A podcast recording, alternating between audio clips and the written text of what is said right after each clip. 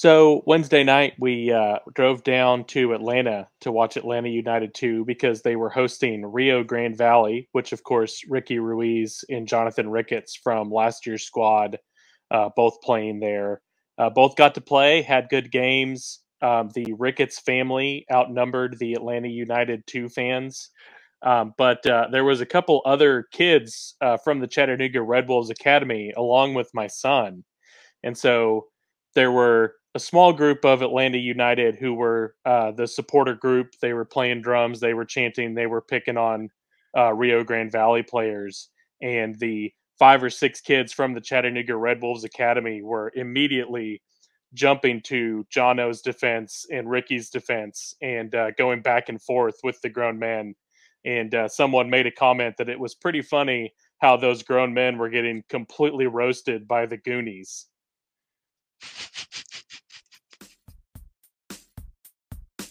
Soccer chat with two T's because we're going to chat about soccer, but we're also in Chattanooga. So it's like a play on words. And, you know, Chattanooga is a soccer city.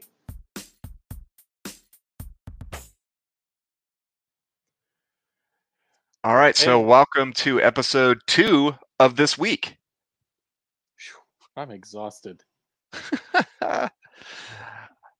All right, so Alex, I'm going to start us off by asking a little bit more about that that game that, you you went and saw former Red Wolves players that are now in championship for Rio Grande. Can you tell us a little bit about what what the uh, the play difference was going to a live championship game, even though they were playing a an MLS two team, which you know any of our listeners that have previously watched MLS two teams that that were in League One know that's hit or miss on how good they are, and I think right now Atlanta United's mostly miss. What was your impressions of the play?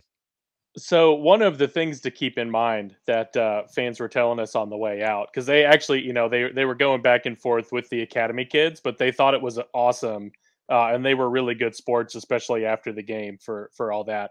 Uh, Cool. Most of Atlanta United two is actually playing with Atlanta United one, because a good chunk of Atlanta United one is on injured reserve. Um, so there were a couple of kids who probably were not able to drive themselves to that Atlanta United two game Oh wow. uh, playing.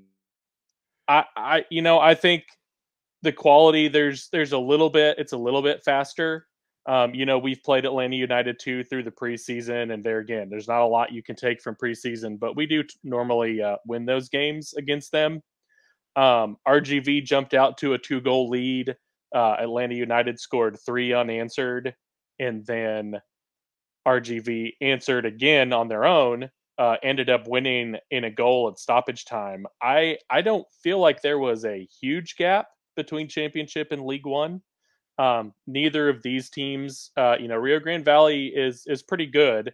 Uh, it's pretty pretty well spread out in the Western Conference, uh, but they're not at the very top of that division. We all know that the East is kind of top heavy with three or four teams. Atlanta United two is not one of those. So this was kind of a lower level championship game. I think it was pretty pretty close. Uh, like I said, Ricky Ruiz, he came off the bench. I think he made a very positive impact.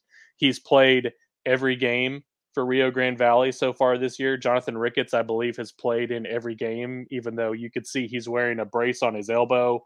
Uh, he got subbed at halftime because he took a knock uh, that required treatment at the end of the first half. So uh, hopefully he's still healthy and, and able to continue to play. But those guys are seeing good minutes with the championship team that they signed with. So I think that's a, a good uh, sign of what it is that the Red Wolves are developing um, and that it's not that big of a leap to go from League One to championship. So let me ask you another question: Was was there a difference in the quality of the pro refs? Uh, no, in fact, the referee who refereed Saturday's game between Greenville and Chattanooga was the fourth official Oh wow. Atlanta United two game. Uh, no, I, I, there was again a couple of times where he was incredibly late. Um, maybe because I didn't have a huge dog in the fight. Like I, I wanted to see Rio Grande Valley do well.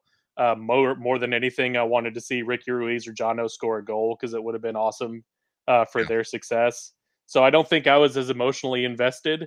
Um, but uh, he didn't wow me, the referee in the championship game. We'll say that. All right. So as most people are probably not turning in to get a uh, Rio Grande Valley podcast, um, being that they are not out of Chattanooga and it's a this is a Chattanooga-based podcast. Uh, let's turn to that mid Nichols Wade. that midweek game. Uh, have you got a chance to watch the replay? Obviously, you weren't watching it live. I have not. I don't need that kind of negativity in my life right now. All right, so this is going to fall mainly on me to give kind of my impression. So I, will start with this. Um, we were we were we were holding our own the first half. Um, the first corner kick goal, I think you could make the argument. I've gone back and rewatched it. You could make the argument that that could have fallen on Tor, that he should have come out and punched it away. Um, the second corner kick goal, I don't think a single keeper in our league stops. Uh, not a one. Uh, I think that was just a perfectly cross bar ball, way too far for the keeper to be able to take it. Um, what with too much power for him to be able to drop back and get it. You could make some arguments that that's on the defense because they allowed a free jump in to take the header. But once that header's coming towards towards Tor, I don't think he had a chance. And that third goal in that uh, as well, I just don't think that's a goal that's going to be stopped by any keeper. That said, what did you think about the fact that at halftime, our uh, coach decides to switch the keeper? That's not the most common thing you see unless an injury is involved. Yeah, and you know they don't tell us until three weeks later if there is an injury involved. Um, but I mean, I guess really our questions have kind of been answered, and I don't want to lay all this at Tor's feet. I don't think it's all Tor's fault. I, I've seen the highlights of the third goal. Um, yeah, I, I wouldn't blame anyone for not being able to to get to that shot from outside the box. It looked like it was pretty well placed in that top corner. Um, but I think our question was answered. Tor started the game. It didn't really change the dynamic of the defensive struggles that we've had. So I think some people are maybe being a little too hard on Tor. Yeah. Uh, I don't think this is a one person issue. I've had problems with Jorge Luna defensively. Um, I think when they move Devin Benton from the outside right into center back, I think he struggles a little. Uh, it's been frustrating that we haven't been able to get as much of Cardona uh, in the game. Uh, there have been times where Capizzucci has looked a little shaky. Um, and and then you could probably move on forward uh, the, of defensive responsibilities from the midfield that might help take the pressure off. Uh, times where maybe we need to do better job possessing the ball, and building up a little slower instead of constant turnovers that lead to fast breaks. Um, we're coming into a game against Union Omaha this Saturday. Literally, all they want to do is kick the ball long and hope that their forwards can get a good angle on a defender and get past them. Um, Which scares that's me. where that's where we've struggled. That is, you're right. That's scary. Um, but to me, that means that in our midfield, uh, with our wingers, we have to do a better job protecting the ball, holding possession, getting some tempo passing, um, and maybe a little bit of a slower buildup to try to take away the other team's ability to uh, to hit that long ball and, and get through between our defenders. Yeah, the one thing I will say, if you're looking for a positive um, out of this game, um, yeah, Alvarez did come on and make a couple of good saves. I would argue one of his great saves in that game was because of a little bit of selfishness from the Richmond team. Like literally, it was a play where the Richmond player came forward, had a massive breakaway, made a good move on the defender, and had a one-on-one with our keeper. It, all he has to do for a good ten yards is just make a pass to the right, and the other Richmond player had a tap in. But fortunately, when you're up three, that's not really what your mindset is. Your mindset uh-huh. score. Um, it, but even then, it was still a great save by by Alvarez. Now, I've been one of his biggest critics because I think he's let in some of the easy stuff. Right? Mm-hmm. He's had some great saves throughout the season. That's not been my criticism of him. My criticism has been more about some of the things that I think should be simple saves for a keeper at this level. He's he's allowed through. He allowed, he allowed a ball through his legs that just shouldn't have gone through his legs in in the last home game, right? Um, or two home games ago. The last one I attended because I was against Fuego. Yeah, yeah. Like, so there's been some of that, but if Tor's not going to be able to organize the defense any better, if the defense is going to give up opportunities that shouldn't necessarily be there, then you're gonna you're gonna lean on Carlos because Carlos is better with the ball at his feet. Now he's not he's not what the Atlanta United two keeper was with the ball at his feet, who seemed like he was playing midfield at times when I switched over to that game uh, versus Rio Grande. I was like, what? This guy is like, he's not just It coming was- up. Yeah, it was Sebastian Mora Mora levels of roaming. Yeah, I was. It was impressive. So he's not doing that, but he he does, and you've pointed this out. He he has a soft touch with his punts that perfectly land in stride.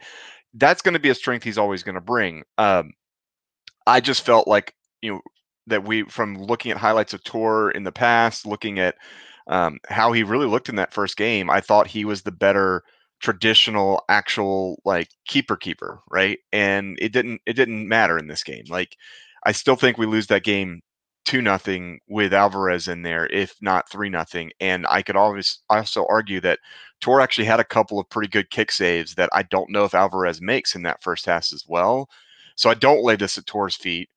Uh, and I'm not also saying that Tor should get the next start either. I think Alvarez brings something different that Tor can't. And if you're not going to get, you know, your Trilk Mangles type keeper out of your other option, then you go with the one that's going to give you a better chance to start offense from behind. Um, this is another one of those games where you really can't compare first half to second half either because they're two different Richmond teams. Uh, that first half, you take out 10 minutes, it's an even game, right? There's a, it's basically a 10 minute failure from the 38th minute, 30 whatever they scored 37th, 38th minute till till halftime. And in the second half, they parked the junk out of the bus. Like they had 10 men in the box. Like it, it was it was not a attempt at all at offense, and which makes it even worse that we ended up giving up multiple opportunities that Alvarez did save because that says even more about my worry of of that's kind of what what you see out of um, Union Omaha. They they pretty much park a bus and then kick it over the top, and it created two opportunities for Richmond doing that. That worries me. Like I look forward to our schedule, and and I'm worried at, based off the defense that we've been putting out there, and the fact that now our offense has kind of dried up. So, what's your thoughts on that? Well, you know, that's it's what Greenville does as well. It's what's so frustrating about them being the league's golden child is, you know, oh, we're to have the team that parks the bus and uh maybe gets a counterattack and falls over so that the referee gives them a free kick in a good spot. Uh is the team that we all want to worship and and think is just the greatest thing ever instead of the people who are trying to play exciting attacking soccer in a brand new stadium that they built uh, with the league promoting the league in mind. But th- yeah, and and so th- all these teams know, especially the way that we've been defending, we can sink in and we can clutter everything up in the box, and that'll frustrate their offense. And at some point, the defense will switch off, and we can beat them and and see what and take our chances. Uh, and so it it's not been good right now. They need to they need to the whole team needs to look each other in the eye and decide what they're going to be. Now, we had a rough time where we had the loss to Tucson and we had the loss at Greenville, and they responded well in that next game against Northern Colorado. Um, how are they going to respond in this game against Union Omaha? And can we get that to carry forward? Because we had a great response against uh, Northern Colorado, and then things kind of got right back down in the dumps. Um, so we're at a point now there is plenty of time to turn things around. We're we're Oh, getting yeah. to a third of the way through the season, so we've got two thirds of the season left. Um, I think you and me would both agree this is a team that we look at, and it's not that they aren't good enough; it's that they're not playing to their potential. Yeah, I think when- that's I think that's a fair statement, but I also think when do we start saying that we misjudge their potential? When we're 9 games in. Yeah. So if we look at the rest of this month and we've we've got quite a few games left, right? In in in the month of June, we still have 5 games remaining. How many points do we have to get out of those 5 games for you to still feel confident that this team will go into July, August, September and be a team that is on the upswing versus one that you're going, oh, I hope we make the playoffs. I, I think you, you're looking to, you know, you need to get more than ten. Uh, you know, fifteen, of course, is ideal. um, but but yeah, we're we're gonna have to come up with wins uh, in these next few games. Um, right now, I you know I did some some simple math looking at kind of points per game and where you want to be in order to get to the playoff line, and the average is normally about 1.4 points per game. Uh, at the moment, we're at 1.2, so we're below that pace. Yeah. Um, we've always finished above that pace uh, in our history. Uh, so I think here again, I think it's possible to turn things around to play a little bit better. Uh, but that's pretty much what you're what you're looking for. Um, we we need to get back on that pace. And here again, you know, the way that Coach Obleda talks, getting to the playoff line isn't the goal. The goal is to be one of those top three, top four uh, teams that are hosting playoff games, hosting a semifinal, uh, finishing in first place, so that we're hosting the League One championship. Uh, we can all boo Jake Edwards because the league left hangs us out to dry all the time. Um, so you know, you, you mentioned that that points per game, and I haven't done the exact points per game numbers, but just looking at the actual standings, we've played more games than anyone, and of the teams below us, all except for one, if they were to get to nine games with wins in those games, would bypass us. So Mhm. theoretically, we could be at the nine game mark, which I think would be a, a good table to kind of look at down the road. Like, where did you actually go th- when everyone had played the same amount of games, like on a on an up and down scale, right? uh-huh. Um, we could theoretically be the the tenth team right now when everybody's played nine games. Um, that said, it still doesn't put us far from the top, right? Because it's really crunched up. Like at, at number one, still sitting because they haven't played since like we last talked. Still sitting at 14 points in eight games played. They're three points ahead of us with one game less played, right? And Mhm. at the bottom of the table is Forward Madison, who is averaging less than a point a game. So they're probably going to stay close to that bottom based off the performances they've had. I doubt you're hearing a lot of their fans saying we're not playing up to our potential. I think this is kind of what it was expected um, from them. Uh, they're still on pace to have less wins than jerseys, so good for them. Uh, but th- that's that's kind of my whole point. Is I look at these games in the, in the month of June, these five games, and I say Union Omaha's currently in in tenth. Fuego, I think, is a lot better team than other people seem to think. Um, Charlotte Independence is in first. Tucson's not great. Hailstorm, not great. That's why I think these next four of these next five games should be winnable. We should be able to beat Union Omaha based how they've done during during the run of league play. Um, now they've played well in the Open Cup, so the question is which team shows up, right? Yeah. But if you go just off league play, four of these five games should be pretty pretty winnable. And I think you you play Charlotte Independence and it's an opportunity to show in two games. You know, say we win versus Omaha, we win versus Fuego. It's an opportunity to say that it wasn't because we are playing Omaha and Fuego. It's because we really are the real deal and we're getting it together. Yeah. So I think 10 points is a good number. If I think if we walk away with 10 points, three wins and a tie out of five games, um, I'm pretty happy with that. I don't want to lose a game. I would love to walk away with 11 points, three wins and two ties, um, or better. But uh, if we're going to, if we walk out of there though with like four points, I, I'm a little worried. Uh, just to be quite quite frank. yeah, I think that would definitely be the time to push the panic button if that's the case. Um, and then it's back to the drawing board. I don't know. I'm I'm all for patience uh, with things. Here again, we've got we talk about whether or not they're reaching their potential. There are very important players who have been injured, who were injured, who are going to be away on national team duty. Um, you know, it wouldn't shock me if sometime in the next couple weeks we hear that there's a new center back signing with the team, someone coming on loan or something like that, short term, uh, until we can get Daniel Navarro back and healthy. Um, but that's kind of adding a wild card. It's not necessarily a guarantee that you're going to seal up what the problems are in the center back. It comes down to communication uh, and and kind of an understanding. So adding a new player to the mix doesn't necessarily make that better, uh, even if he's a higher quality player. So we'll just have to wait and see what kind of thing happens there. So let's turn to the, this this game that is coming up on Saturday. Uh, can you c- tell me the one player that you are most worried about, or that you think is could have the biggest impact from Union Omaha's side? Well, no, because I'm not not ready for that. You right, tell well, I me will. who you I'll are, tell you. and I'll do a I- quick look.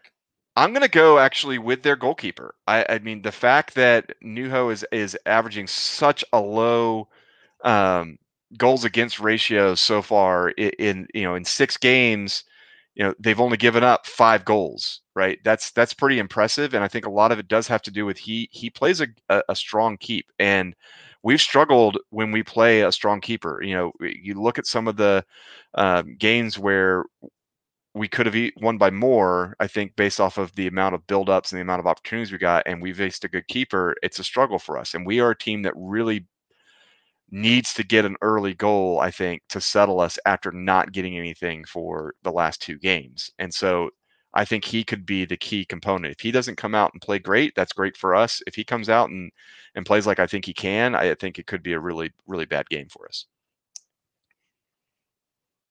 You're I'm not going to go with Alex Bruce, are you?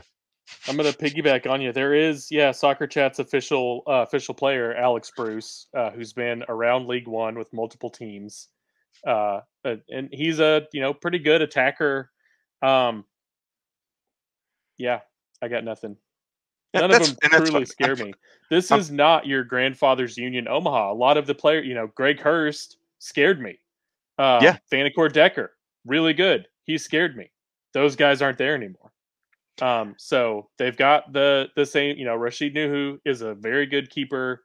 Has an incredible punting leg that can kick it the length of the field uh, and their tiny little stadium in their uh, baseball stadium, um, which is how they you know, that's the thing. They park the bus and then they only have to take like two steps forward and they're in the attacking zone yeah. or, you know, the attacking third. And uh, so that's what they do. Um, this field's a little bit bigger, but we've seen that unfortunately some of our defenders can get turned. So I'm, I'm wanting to see what's going to happen with those kind of long balls. Um, I'm excited uh, to see Connor Doyle, of course, one of the original Red Wolves who's uh, played with Union Omaha the last couple years uh, excited for him to come back to town. He's always uh, been very friendly. Um, so if you see him, give him a what's up. Don't give him too hard a time. Uh, at least you know pregame or postgame. Uh, and that's really all I got. I think that we can come away with a three-one win, um, but it's not going to be easy. And uh, and I'm hoping to see a good response from this team after the last couple of games. So let me ask you one more question associated with our team on this. Um, and you and I kind of mentioned this to you via text when you were um, there at the uh, um, the Ricketts game, as I'm going to refer to it, the Ricketts Ruiz game. Uh, we had a lot of changes that were made to start the game, and then a lot of changes that were made at half. Um, what type of setup are you expecting? Are you expecting the more traditional one that we've been seeing, or do you think we're going to see some of those changes that were made? And I'm thinking specifically about not seeing Rafa in the starting lineup or not seeing um, Luna in the starting lineup. Like, are, are there any changes that you're expecting to stay put, or do you think he's going to go back? Yeah, I think he's going to go back. I think you saw those changes because it's a road game in the middle of the week, in between two home games um, you know, unfortunately, none of these games were, you know, teams that you kind of expect to be at the bottom of the table like they would have for Greenville. They would have made sure that that middle game was forward Madison so that they at least had kind of a relaxed midweek game in between two big home games. Um, but yeah, I think it's I think the rotation on Wednesday was to make sure he had the fresh legs for the home game. Um, and the way that Richmond played, you know, here again, I, I don't think he necessarily was like, oh, I'm looking to play for a draw. Um, but I think he rotated a lot of people to kind of keep legs fresh and make sure that he's managing minutes for everyone on that quick turnaround from Saturday to Wednesday uh, and have people ready. So you're going to see Rafa in the starting lineup. You're probably going to see Luna and Capizzucci um, and and things like that in the midfield. Uh, the you know the same guys that we've been seeing: Wally, Villalobos, Carrera, Garcia, um, and then your your normal up front. Um, possibly Brian Beeman. I'm not sure. He was subbed out, I think, with concussion protocol. So yep. we may have a full 90 minutes of Galindres again because it doesn't seem like Tashir is completely ready to play yet. Uh, fingers crossed on that. I would love for him to be on the bench to to at least give us a good uh, forward substitution um, yeah. and see what happens there. But yeah, I think it's going to be traditional what we're used to seeing. Um, and the rotation happened Wednesday to kind of keep everyone fresh. That makes sense to me. So I got it. I've got it as a one nothing heartbreaking loss. You've got it as a three one victory. Is that what I heard? Sure. So everyone should assume that I will be wrong and that Alex will be right, and then then we can be happy when we're leaving the stadium on Saturday. anytime I get to be at the stadium with the pack, I'm happy. There we go. All right. You got anything else for us? I don't. Well done Oh. that. man. Whoa, oh, wait. Yesterday was uh, helping Wolfman Jeff, who you notice is not here. I was helping him get some furniture moved at his new house. Uh, I noticed you were conspicuously absent during that time. Uh, but we want to give a shout out to our boy, still working on getting things moved between houses. Uh, we hope he's back soon. We hope everything's going well. We love you, Wolfman. And I want to thank you for not inviting me, Wolfman. Any anytime you don't invite me to move furniture, I'm a happy person. So thank you. And on that note, Bye. bye. Dad, you're terrible at that bye.